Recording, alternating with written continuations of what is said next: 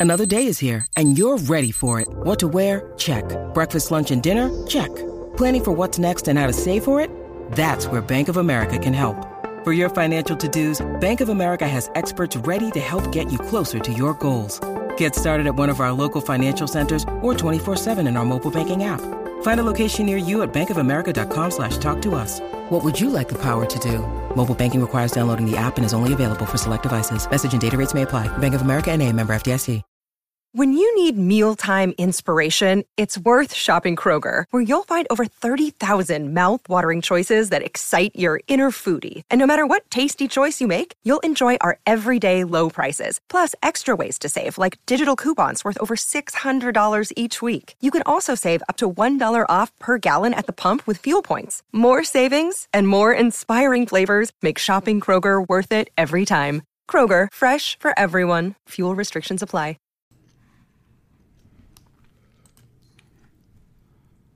The presenting sponsor of today's podcast is Fifth Element CBD. Fifth Element is ultra high milligram CBD focused on relief and recovery after a workout. They are specially designed for people with an active lifestyle, from weekend warriors to professional athletes to bucket list gym enthusiasts. Fifth Element, aka 5E, is full spectrum high milligram hemp to help you whenever, wherever you need it, whether it's after the gym or after work. Get yours today to feel better tomorrow by visiting 5ehemp.com and use the promo code MONSTER for 50% off.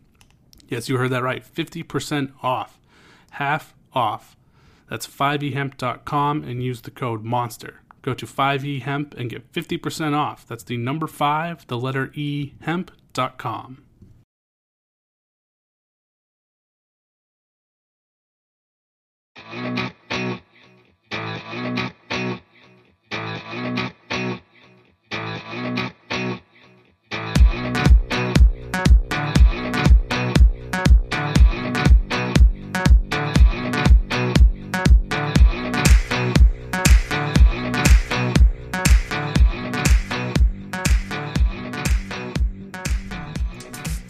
Welcome to another episode of the Over the Monster podcast. Uh, as is the case most every week, uh, it is me, your host, Matt Collins, um, and I am joined once again by Bryan Joyner. Uh, we are speaking on Tuesday afternoon, so um, as we typically do, this is taking place before Tuesday's game. We do not know what is happening in the second game of the Mariner series, uh, but we do know what happened in the first game, and is that is uh, that is that the Red Sox lost again, um, and it is that they lost another one-run game, um, another close and frustrating one.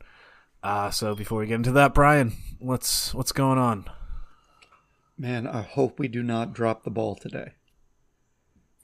Well, Defense, Joe. that yeah, that is a as good a segue as any uh, to get into what I think is the I mean, this is the crux of what's going on with the Red Sox right now. Definitely the biggest topic.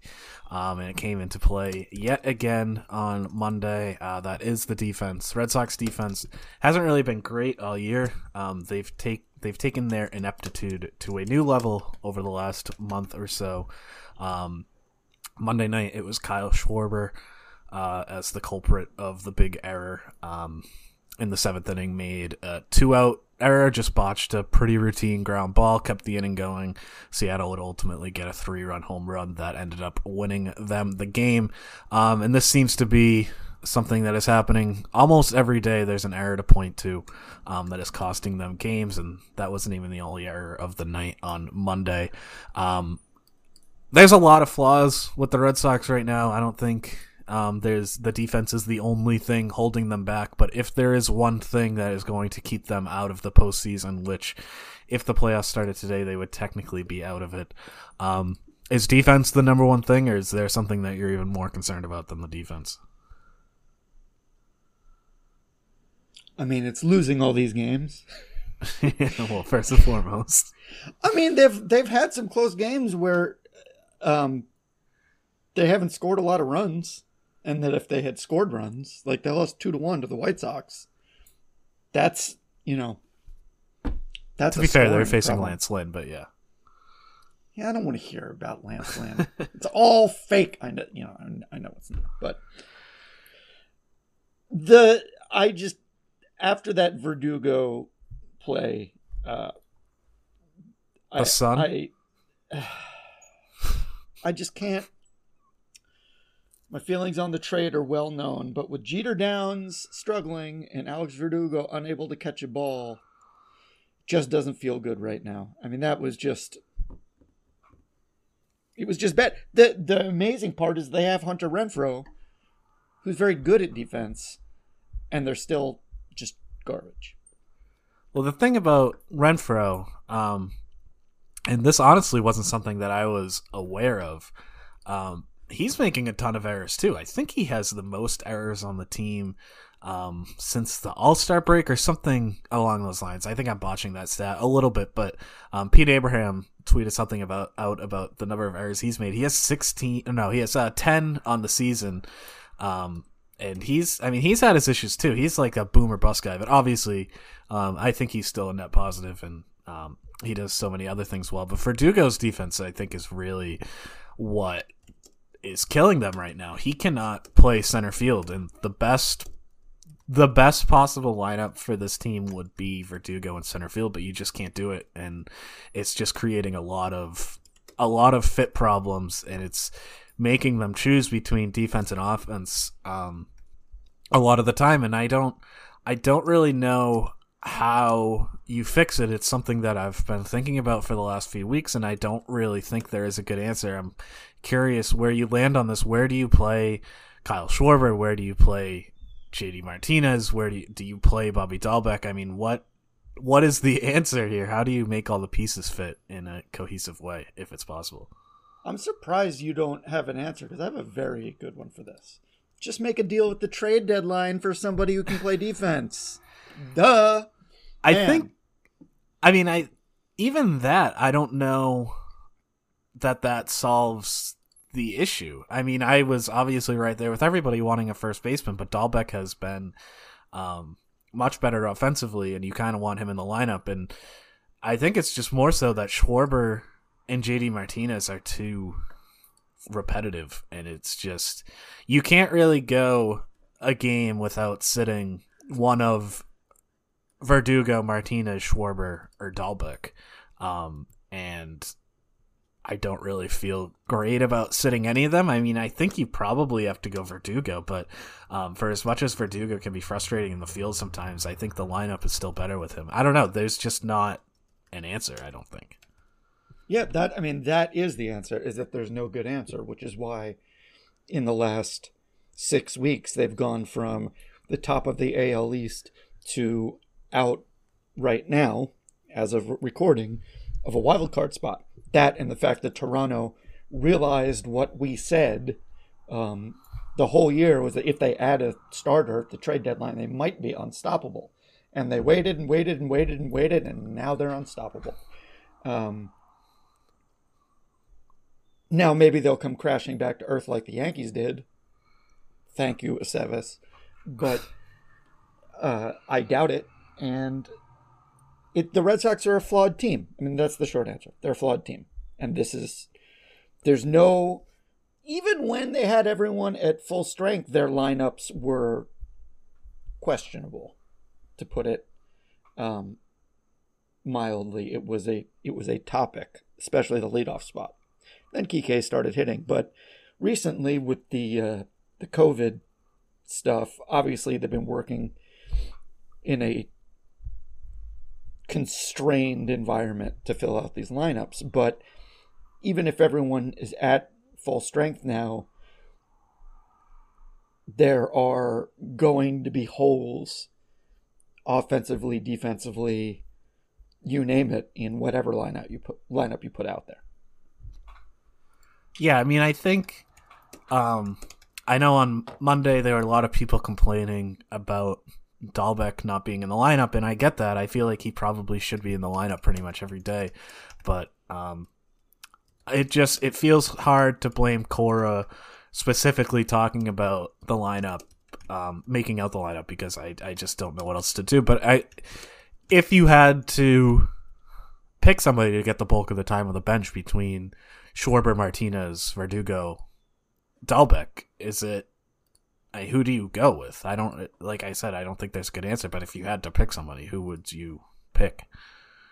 Now, I kind of think that this is a false choice. Or you could you could do Iglesias too just- and put Verdugo in center, but I think it's just rotational. I mean, it's just. I mean, I, let me tell you what I think that.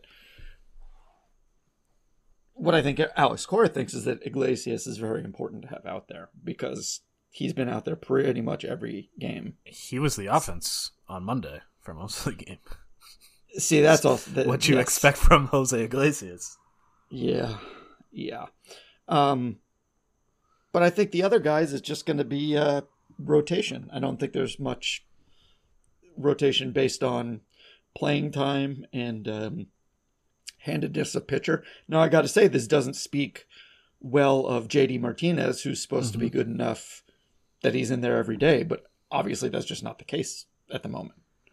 He was dealing with some back spasm issues, which is definitely concerning. But I think Martinez has to be um, at least considered to getting some of these days off. I mean, I still think obviously he's still been one of the best hitters um, on the team looking at the whole season, but he's he has not been good lately. And frankly, Kyle Schwarber has not been good either. It's been those are the two guys who you would expect you need their lineup uh, you need their bat in the lineup every day, but they've been the struggling guys.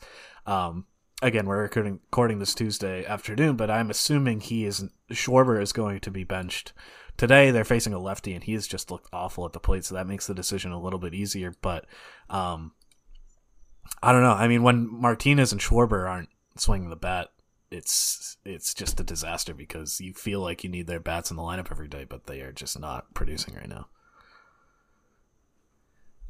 Um. So then, when you're, if we look a little bit longer term, um, I again, I don't think there's all that much that can be done defensively for this season, other than uh, just hope for the best. Hope that they don't make these errors. Um, that is not really working out, but there's not really another solution on the horizon. But as we look forward um, to next season and beyond, center field is becoming something of a question. I think there was some hope that Verdugo could handle it. Um, I think Kike Hernandez does fine out there, but I would prefer him at second base. I think that the lineup just fits better when he's at second base.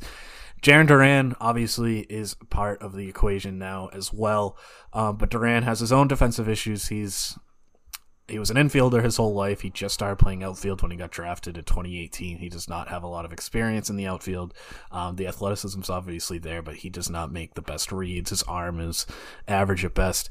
Um, do you see them targeting a real center fielder, or do you think they're going to go with some sort of Duran, Kike Hernandez, maybe Alex Verdugo again combination? Do you think they're going to take a similar approach, or do you think they're going to? I don't know who's out there for center fielders. To be honest, I think Starling Marte will probably be towards the top of the class. But even if it's not a Starling Marte type, do you think they that is something that they're going to address as the middle of the outfield defense, or are we going to see the same kind of approach that you just hope for the best?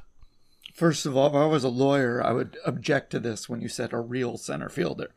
That's leading the witness, but the witness will not follow you into this. Well, I'm not a lawyer, so Uh, Well, I will not follow you anyway, um, especially not now, um, because I think that they'll try out Duran, and I don't think that for any reason having to do anything with Duran, more as I believe it with the faith that they've shown in Dalbec, um, or the the rope that they gave Dahl- Dalbec. Now, it's a little different situation, but at the time like there were times this year where we were questioning the wisdom of having Dalbec over there and I believe I mean I'm pretty sure he has surpassed even the wildest dreams of like his family over the last 2 months you know?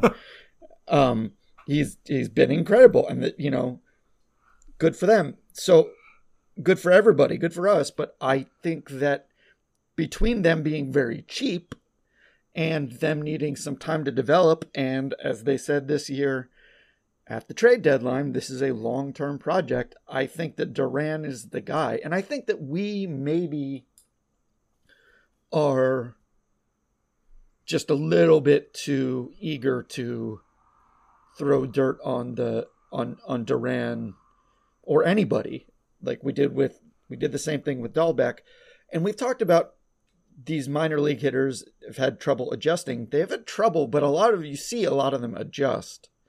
Um, you see the adjustments happen. Um, so uh, yeah, so I think I think I didn't explain myself very well.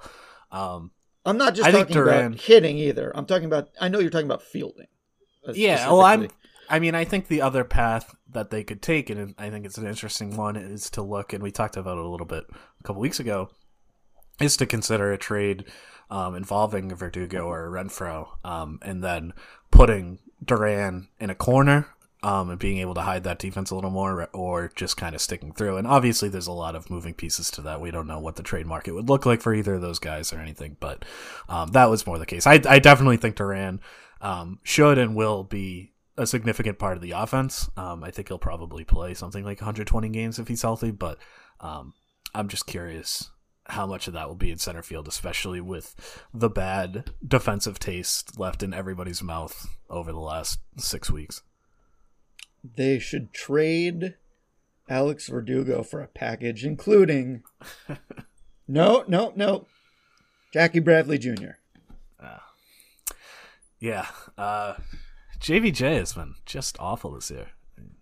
yeah, well, for the guy, but he has not been good. Um, a little better defensively than what they have. Um, the other long term thing, um, and this is something we've been talking about. It seems like for a decade, um, but I guess we've been talking about it for at least a couple years now. Um, is the left side of the infield, Devers and Bogaerts.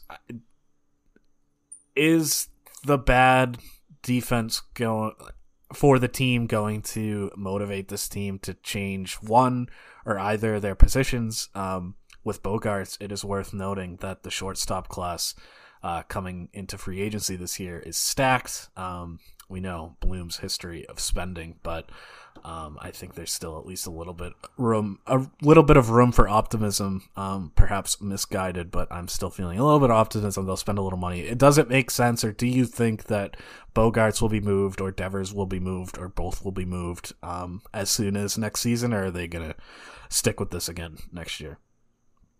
First of all, I don't know if we've been talking about this for two years. I know it feels like it, but I don't think so. I think this is. I think really... we've been talking about Devers moving off third base for a couple years now. And I think that's far more likely than Xander moving, frankly. I think I so mean, too. Xander seems like a sort of repeat of a Derek Jeter situation. To not not not totally, but in that he's he's the shortstop and he's and like that's sort of end of story. Uh, even so you're saying say, they're going to sign Carlos Correa or Frank, Trevor, no, not, Trevor no, Story. Trevor I forget who else, yeah. who else is out there. Marcus Semien. Holy! By the way, many props to Marcus Semien. What?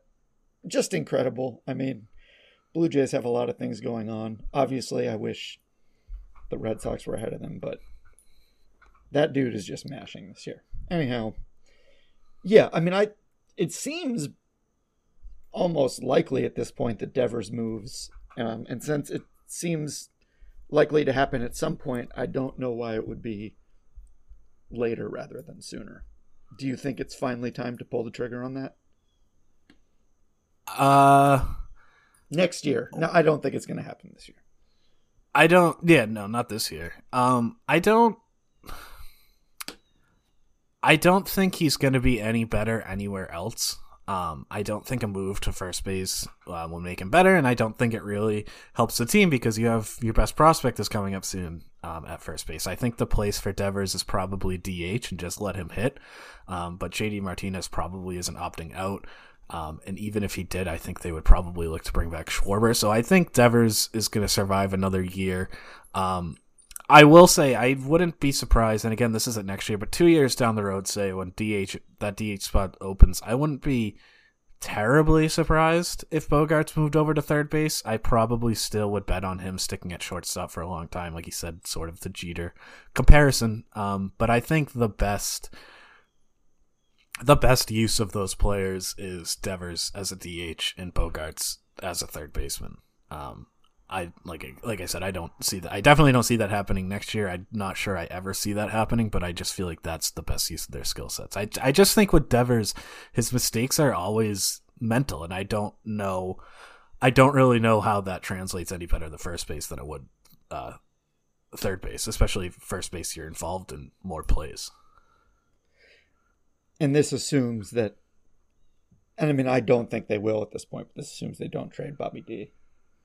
Or, I'm not even going to say trade Triston, Trade Triston Casas.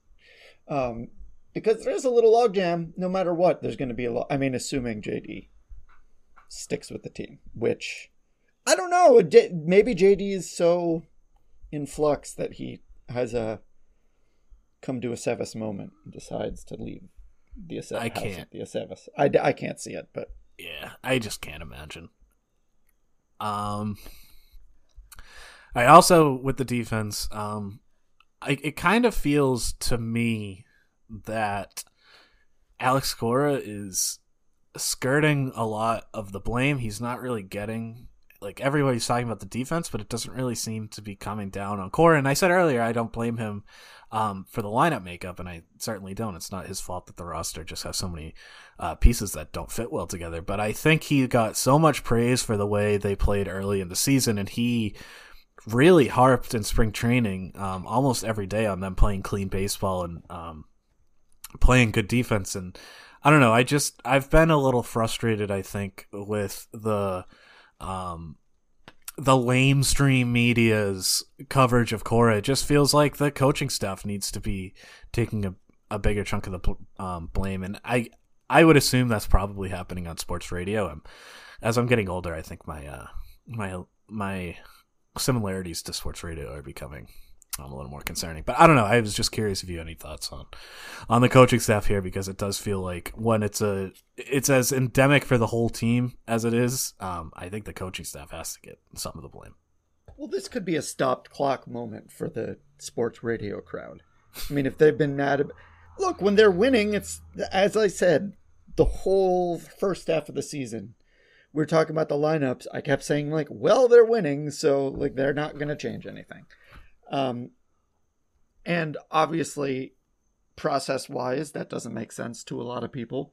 But I absolutely think that Alex Cora shoulders some blame for this. I mean, this is happening before our eyes. Um, and not a drop off to this degree, but to some degree because of the discrepancies with, say, the lineup early in the season and the optimal and optimal lineup or anything close to it.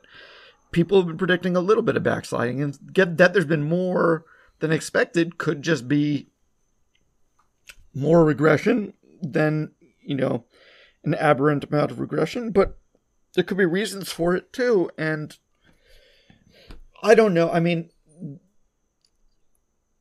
I know that the COVID spread is wreaking havoc with the team.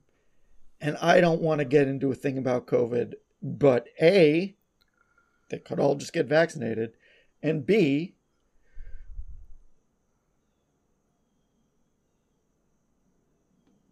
just you got to be better than this. I mean, I don't yeah. know any any way to say it other than that. It's like at some point the excuse only goes so far and I just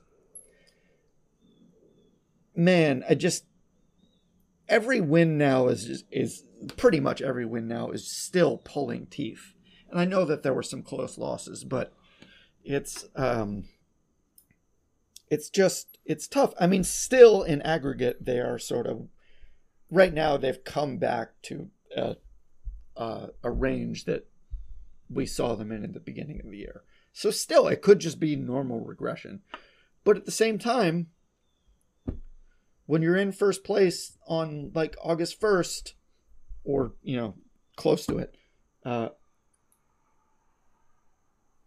you don't want to regress this much. You want to do everything possible to step on the gas. And they made it, I mean, Chaim Bloom made it very clear they're thinking long term. And in the short term, the problems are not do not seem to simply be um, ro- the actual constitution of the roster or medical related. It also seems to be a, a management issue. And the manager is Alex Cora. No, I mean, that's right. And uh, like you, I'm not super interested in delving too much into the COVID issue. And um, I think it is a little more complicated than them being one of the few teams under the vaccination level because there's been so many breakthrough cases and we've seen teams that did get over 85% experience their own breakouts but at the same time um, them not reaching that level if you're looking for one person to blame it has to be the manager i mean he's the guy that um, he's supposed to be able to get everybody to buy in and he clearly hasn't done that and i mean chris sale tested positive and he was in the dugout not long before that not wearing a mask and it's become pretty clear um, since he tested positive that he was not vaccinated. So I mean, just little things like that, um, I think count against Cora. And I mean, I don't know. I still think Cora is a good manager, but between this year and 2019, I don't know. I, I no longer think that he's one of the best managers in the league, which is something that I thought um, before the season started. I mean, I still think he's a good manager of people in the way. I mean, I think the team loves him, um, and that's very important. And I'm not going to overlook that. I also don't. You know, baseball players are stubborn, so I don't necessarily put it on him that more people aren't vaccinated. Um, because I think he's trying to be a player's manager in that sense too. Not that that's right. I would say that he's just in that case he's in a very difficult position.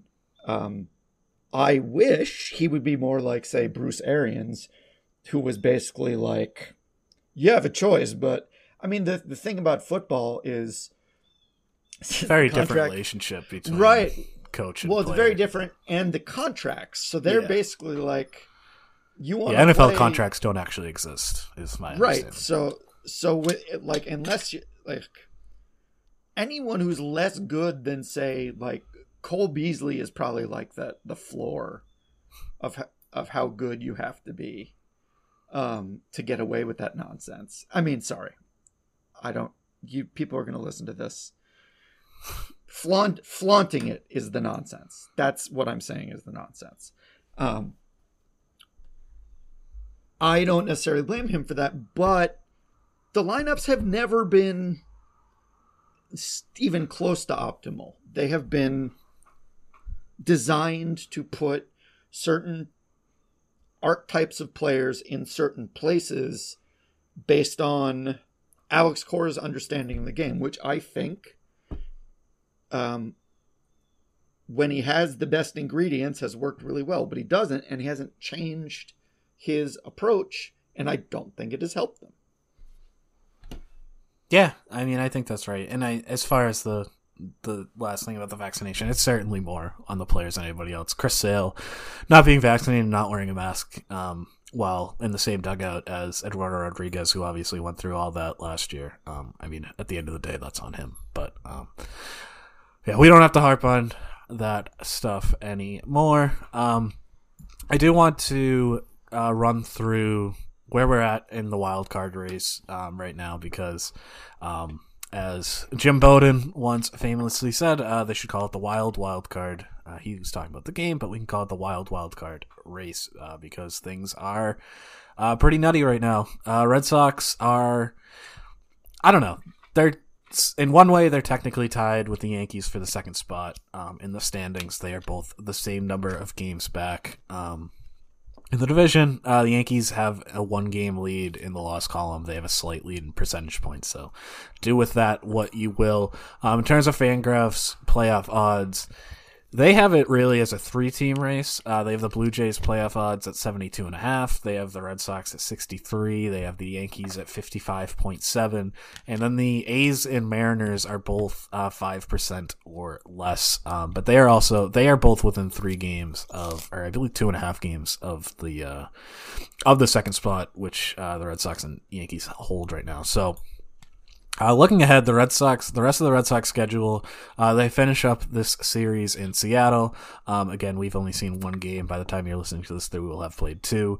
And then they have three against Baltimore, uh, two against the Mets, three against the Yankees, three uh, against Baltimore, and then three against Washington. So it is a fairly soft schedule down the stretch. Um, besides those five games against the New York teams, and even the Mets are strange, and obviously the Yankees have been a little bit of a mess. But um, it kind of seems to me, and I want to go quickly through the rest of the teams in a second, but just looking at the Red Sox schedule and looking at how things stand right now, um, I think the Blue Jays are basically locked into one of those spots. I know by record they're not really ahead by that much, but just on paper they just seem so much better. I'm kind of penciling in them into one of the spots, and then it's four teams for the other spot. And the Red Sox and Yankees seem to be far ahead, especially by those Fangraphs playoff odds. Does it, it does it feel to you like it does to me that the season's almost going to entirely come down to that three game series against the Yankees? Well, the Yankees are garbage, so that helps. And the Blue Jays are on one right now, and I also I agree with you. I'll pencil them in for a spot. So we're in a beautiful situation where if the Red Sox are going to make it, it will be at the expense of the Yankees, thus killing two birds with one stone. Otherwise, I think Toronto will end up, uh, hopefully. Unfortunately, Gerrit Cole exists, but um, end up killing the other bird. But I, I outside of that two week stretch the Yankees had, they've just not been good. And so I I sort of feel right now like the Red Sox have um, have an edge because they just even if they've been bumpy recently, they just have a uh, longer track record of playing at a slightly higher level than the Yankees. So I feel somewhat confident about making the wild card game. Um, really? And that's, I mean, I don't know. It's if it's a three way three way race. I mean, I li- again, I live in New York, and people are so down about the Yankees around here. It's hard not to internalize that. I guess.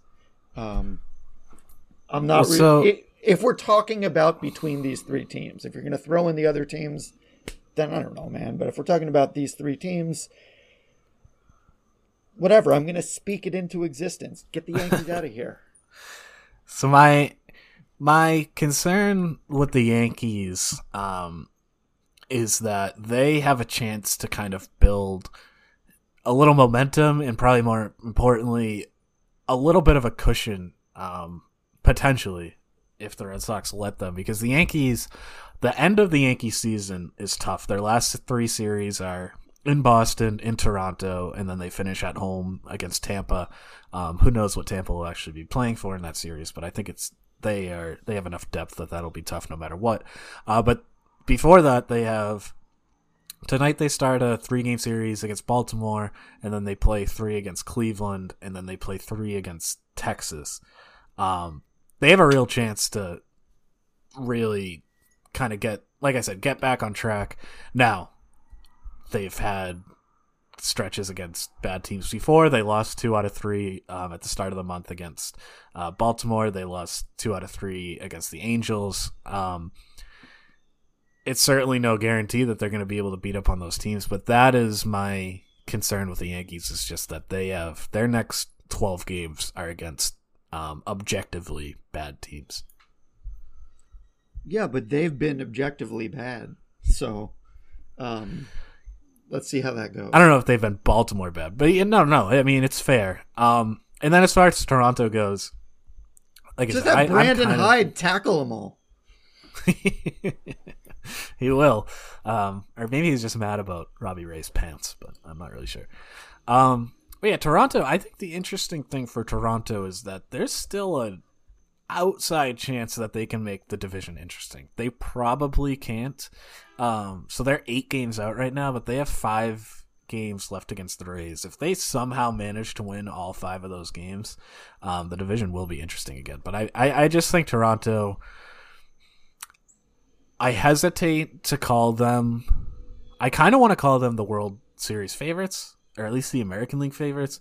I hesitate to do that just because the wild card game exists and anything can happen in one game. And like you said, Gerrit Cole exists, or if it's against the Red Sox, Chris Sale exists. Um, but man, if the if the Blue Jays do make it to the divisional round, I just don't. I, I don't know how anybody beats them. They're so good. Yeah, I mean, this has been what they've been building toward, and you know, they, unlike the Red Sox, saw the trade deadline and said, "No, this is it. This is what we're building. This is what we're building at," and they're just playing. They're peaking at the right time or right before the right time, but you know, horseshoes and hand grenades and maybe the playoff race. Um, they're extremely good. They're terrifying. As long as the Yankees don't do anything, I'm sort of I'm very pro Blue Jays in a Red Sox neutral situation. Um, when it comes to the Red Sox, I would like the Red Sox to beat them, but I would hope so. yes, yes. So I mean, I think that the oh god, no, no, I'm I I, I said my piece. I was just gonna say, I think the thing for the Blue Jays, I mean, obviously the trade deadline getting Berrios um, was huge, and obviously they went big in free agency with George Springer. But the big thing to me is just how how well they hit on Semien and Ray. Because um, I mean, those are guys they were probably a tier above where the Red Sox went. I mean, the Red Sox got. I think the Red Sox did objectively well in free agency with guys like Kike Hernandez and Hunter Renfroe. They have been very good players, but Toronto went out and gave one year deals to guys who are going to finish top three. One guy is going to finish top three in MVP, or at least top five, and then another guy who's going to finish top three and maybe win the Cy Young. Um, and I mean, I'll I'll speak just for myself. I I liked Semien coming into the year. I did not like Robbie Ray. I thought Robbie Ray stunk. Um, and he's the best pitcher on the team. He's probably going to start. He probably starts the wild card game for them, right? I mean, I know Berrios has been awesome too, and Ryu is awesome, but I think it's got to be Robbie Ray. It'll make a lot of the viewers happy. I'll tell you that. yes, that that is true.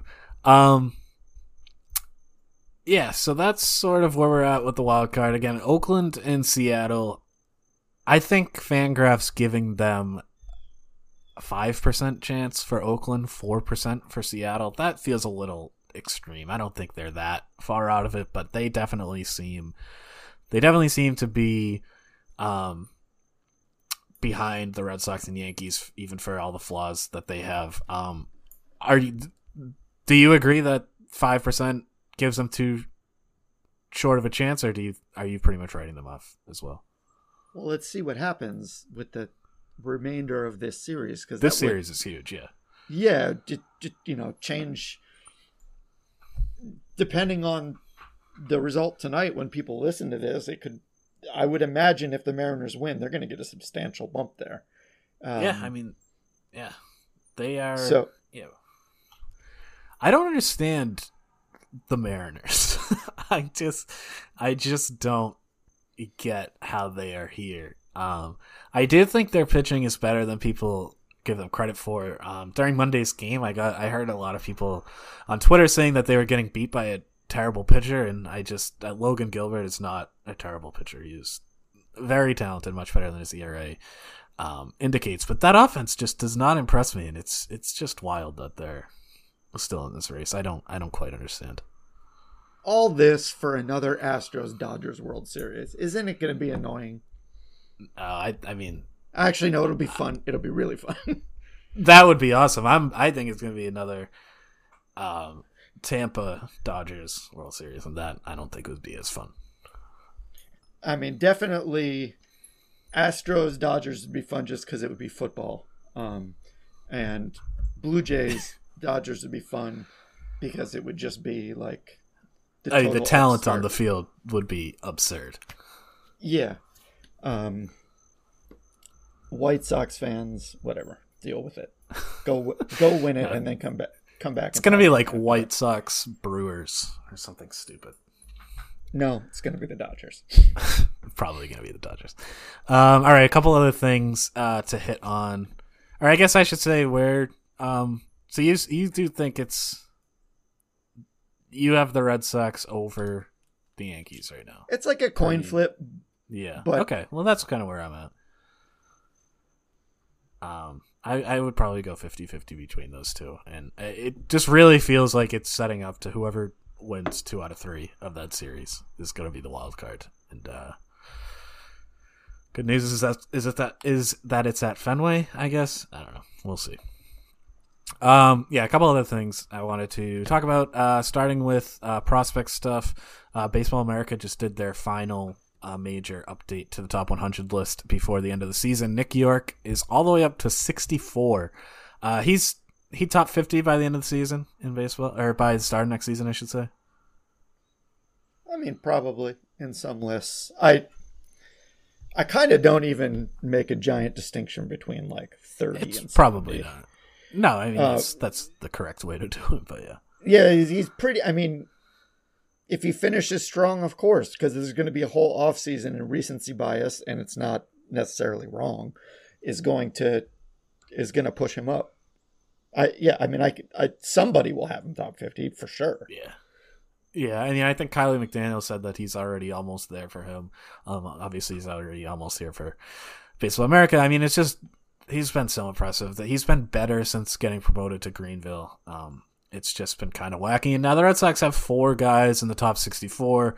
Uh, they had three guys in the top 30. Uh, Casas was, oh, I don't have it in front of me. I'm, I believe Casas was 19. Uh, Marcelo Meyer was somewhere in like the 29 to 30 range, something like that. And then uh, Jarren Duran was 37. So, uh, Red Sox farm system has lacked top end talent for a couple of years, but they have they have some interesting guys now. So if you're looking for some uh, some positivity, there it is. That's about all you're gonna And get.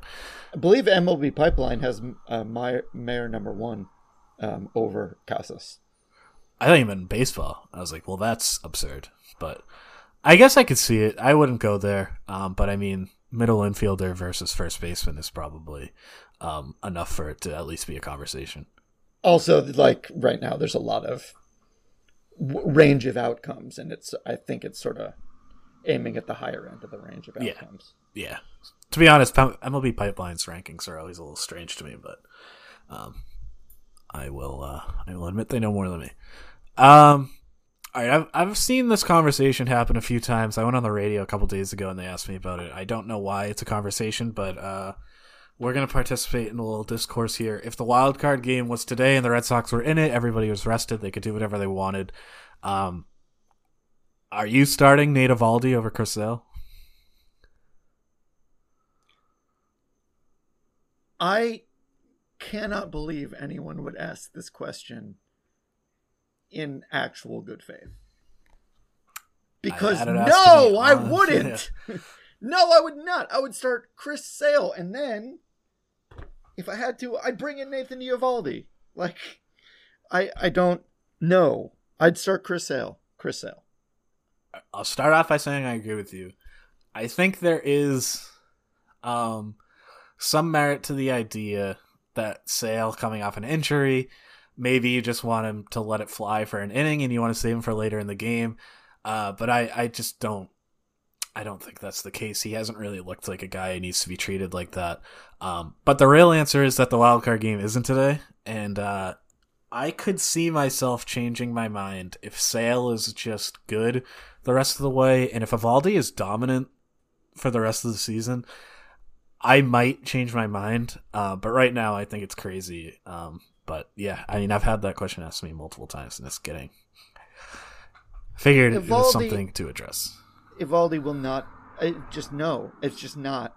The whole reason they brought back Sale this way was to have him available to do this very thing if needed. Well, I, I think the real answer is that, or my real answer is that this race is going to go down to the wire, and I don't think they're going to really be able to set things up necessarily exactly how they want. Um, That makes yeah, Because- that makes way more sense. yeah. But uh, all right, one last thing about Eduardo Rodriguez looking a little bit into the future. Rodriguez had kind of a weird start on Monday.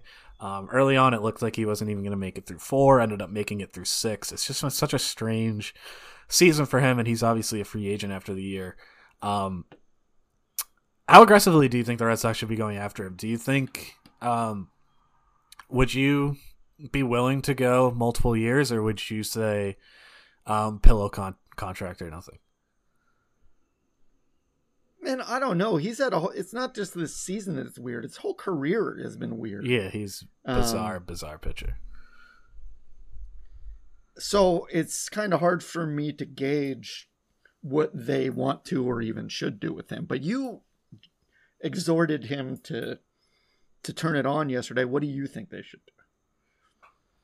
I mean, as a person whose job it is to talk about the Red Sox, I would like Eduardo Rodriguez to stick around because I just think he is so fascinating. Uh, but from a baseball perspective, I think I'd probably just let him go and just, I think it might just be better for everyone to just let him go and flourish somewhere else. I still think he can be really good. And I mean, he, we've seen him be very good. It's just, I don't know. The inconsistent inconsistency is kind of maddening. And I, I would probably just say maybe another staff can get more consistency out of him, and then maybe the Red Sox can use the money that they would spend on him for somebody that they can get more consistency from. It just seems. I feel like it probably seems best for everybody to just go in a different direction. But again, just like the wild card starter thing, they don't have to make that decision right now. And uh, yeah, he yeah, does seem like, a, think, like a Cardinals devil magic candidate uh, I I was thinking more Rays. I have a bad feeling he's going to be like the ace of Tampa staff next year, uh, which would be a waking nightmare. All right, uh, so that is going to do it for today's show. Uh, we hope you uh, enjoyed this episode. If so, uh, please subscribe wherever you listen to podcasts. Um, if applicable, uh, leave a rating and a review. Uh, you can follow us on Twitter. I run the Over the Monster account at Over the Monster. Bryan is at Bryan Joyner. Bryan with a Y, Joiner with an I, and you can find all of our writing and the rest of our podcasts at overthemonster.com. And uh, we will be back with you next week.